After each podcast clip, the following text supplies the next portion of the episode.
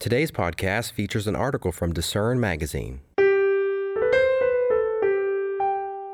In 2001, my wife and I had the opportunity to participate in the Community Emergency Response Team training program in our area. That program is sometimes known as CERT. The program has the goal of training citizen volunteers to effectively assist the first responders in case you have a community wide emergency. Volunteers are trained in advanced first aid skills, light search and rescue, fire suppression, setting up first aid stations, how to triage victims so those needing immediate care are identified and transported, logistics, a whole host of other skills that most would never consider without such training. The idea behind the program is that training volunteers to handle some of the basic responsibilities frees the first responders to use their skills, more advanced skills, where they're more needed. As we went through our training program, which of course lasted several weeks, as it neared its end, everyone is required to participate in a very carefully constructed disaster simulation, which is followed by a debriefing with the first responders. As we sat through those classes, many of which involved a lot of hands on training, the CPR and first aid training and so on, we felt we were being well prepared for whatever emergencies we might have to face. But I can tell you nothing teaches as effectively as that disaster simulation when we had to analyze the situation and make decisions in real time without anybody there to tell us what to do. The debriefing with the professionals was frankly one of the most helpful and sobering parts of the whole program. They did their best to be encouraging, but it was very clear to many of us that we'd made some serious mistakes that could have cost lives, our own and probably those of others. The humbling realization of our failure to see and properly assess those hidden dangers taught us in ways the classroom presentations never could. Now, my wife and I were certified on September 1st of that year, and it was 10 days later that 9 11 took place. And as we watched those buildings and what took place, we had quite a picture in our minds of what those first responders were facing. It's very easy to be critical of the mistakes people make during times of crisis. But when we take the time to examine those mistakes, those errors, and to formulate a plan for improvement, for doing it better the next time, that's a lot more helpful. And that's where debriefing can come in and be helpful.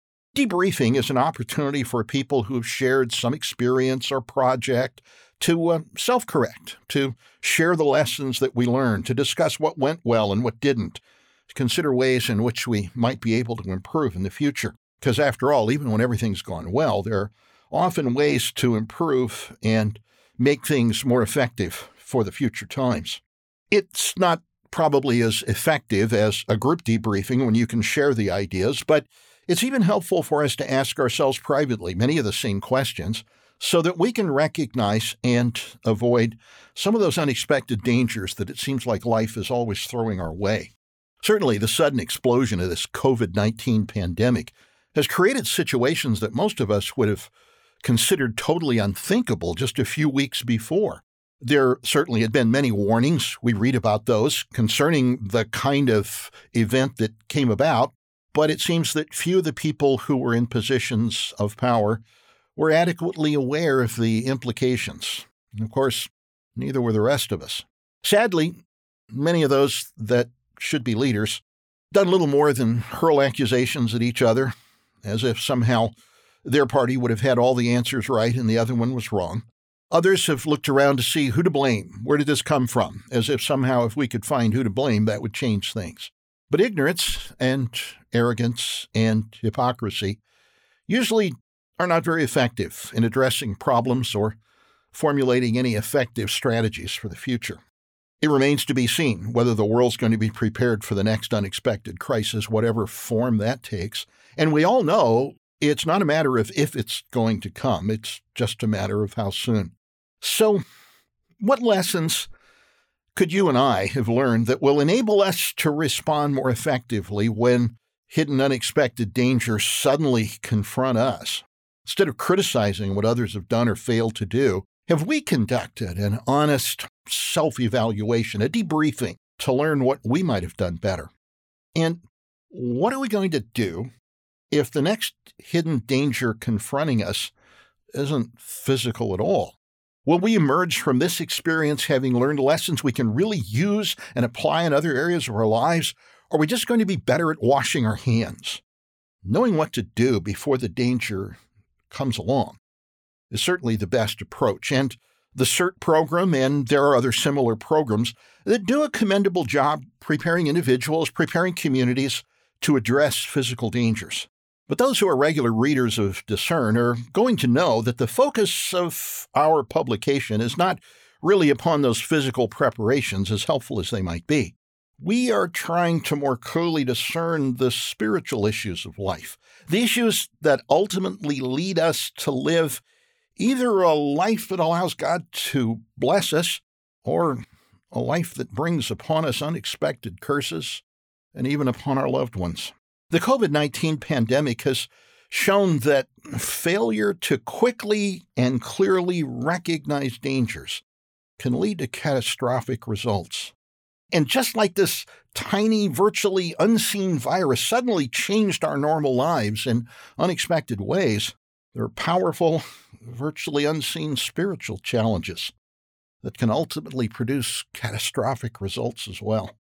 The importance of recognizing danger before it arrives is at the core of some advice given 3,000 years ago by King Solomon. He says in Proverbs 22 and verse 3 A prudent man foresees evil and hides himself, but the simple pass on and are punished.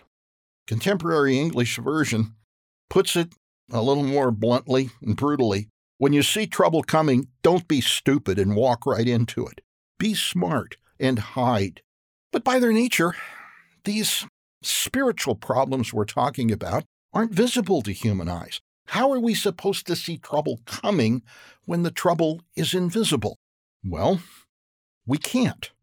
If all we have to rely upon are our own human abilities. But that which may be hidden for you and me is not hidden from God. And He has provided guidance for those who are willing to seek that help. In fact, the most important instructions we could ever have about hidden dangers in life have been in the Bible for 2,000 years, but most people haven't recognized them. Why not? Well, I think we could answer that question by considering two fundamental errors that virtually every human being makes. Number one, we think we know more than we do. And number two, we think God knows less than he does. On the basis of those two fundamental errors, we watch people stumble from one personal disaster to another, continually being blindsided by unforeseen dangers that really didn't have to be unforeseen. Now, a short article like this can provide only limited insight on what crises lie ahead. But considering those two attitudes today actually can give us a valuable key to preparing for tomorrow. In the field of education, we have a, a maxim. That is, the greatest barrier to learning is the belief that we already know all we need to know. How many times have we made that mistake in our lives? One of the most important lessons that we learned in our disaster simulation debriefing was that those who were willing to humbly acknowledge their own mistakes, willing to recognize where they came short, are going to learn much more than those who make excuses or try to assign blame to someone else. The fact that somebody else made a mistake doesn't diminish my responsibility or the harm my mistakes have caused. And the sooner I recognize and admit my own failures, the sooner I can find a successful way to address them. Scripture likewise warns us about the danger of thinking too highly about our own abilities.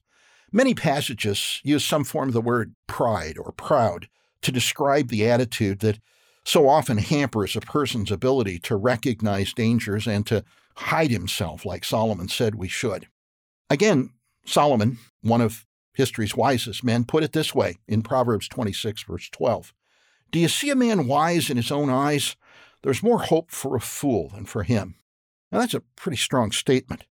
But if you actually read through that section, you'd find that the first 11 verses of that chapter talk about various aspects of fools and the damage that can come when you begin to rely upon a fool. And building upon all of that, then Solomon says, huh, You see a man who's wise in his own eyes, even a fool has more hope than that guy. Until a person's willing to humbly recognize the need to gain the knowledge he lacks, then he really cuts himself off from the most important knowledge he can acquire. But never forget, the Bible is not a negative book.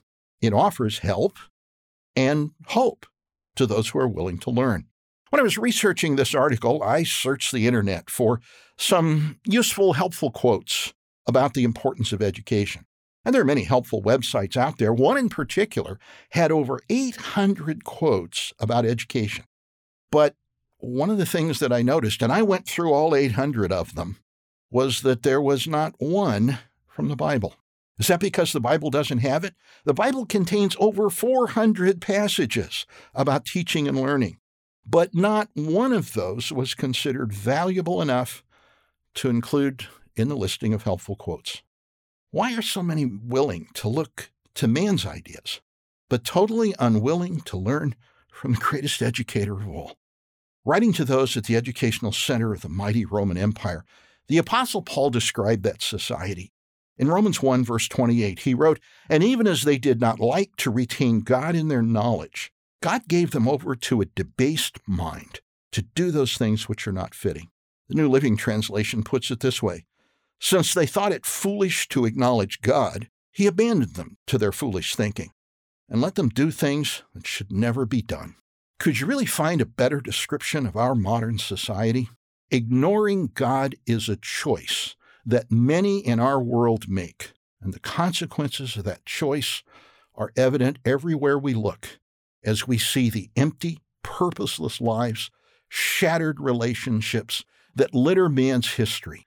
But just because that's the choice most people make doesn't mean it has to be our choice. If you were to humbly turn to God's inspired word to debrief your life right now, what would you learn? What's working well, producing the right results? What's causing problems and making life more difficult? What's eating up your time and not really producing anything of lasting value? And probably most important of all, what are you doing about it? Before the next unexpected crisis comes careening over the horizon, would it make sense to take time to pick up the Creator's instruction book and use it? It, not anyone's opinion, including your own, to debrief your life and become prepared for the days ahead. I'm David Johnson. Thanks for listening. For more information from today's featured article, visit lifehopeandtruth.com.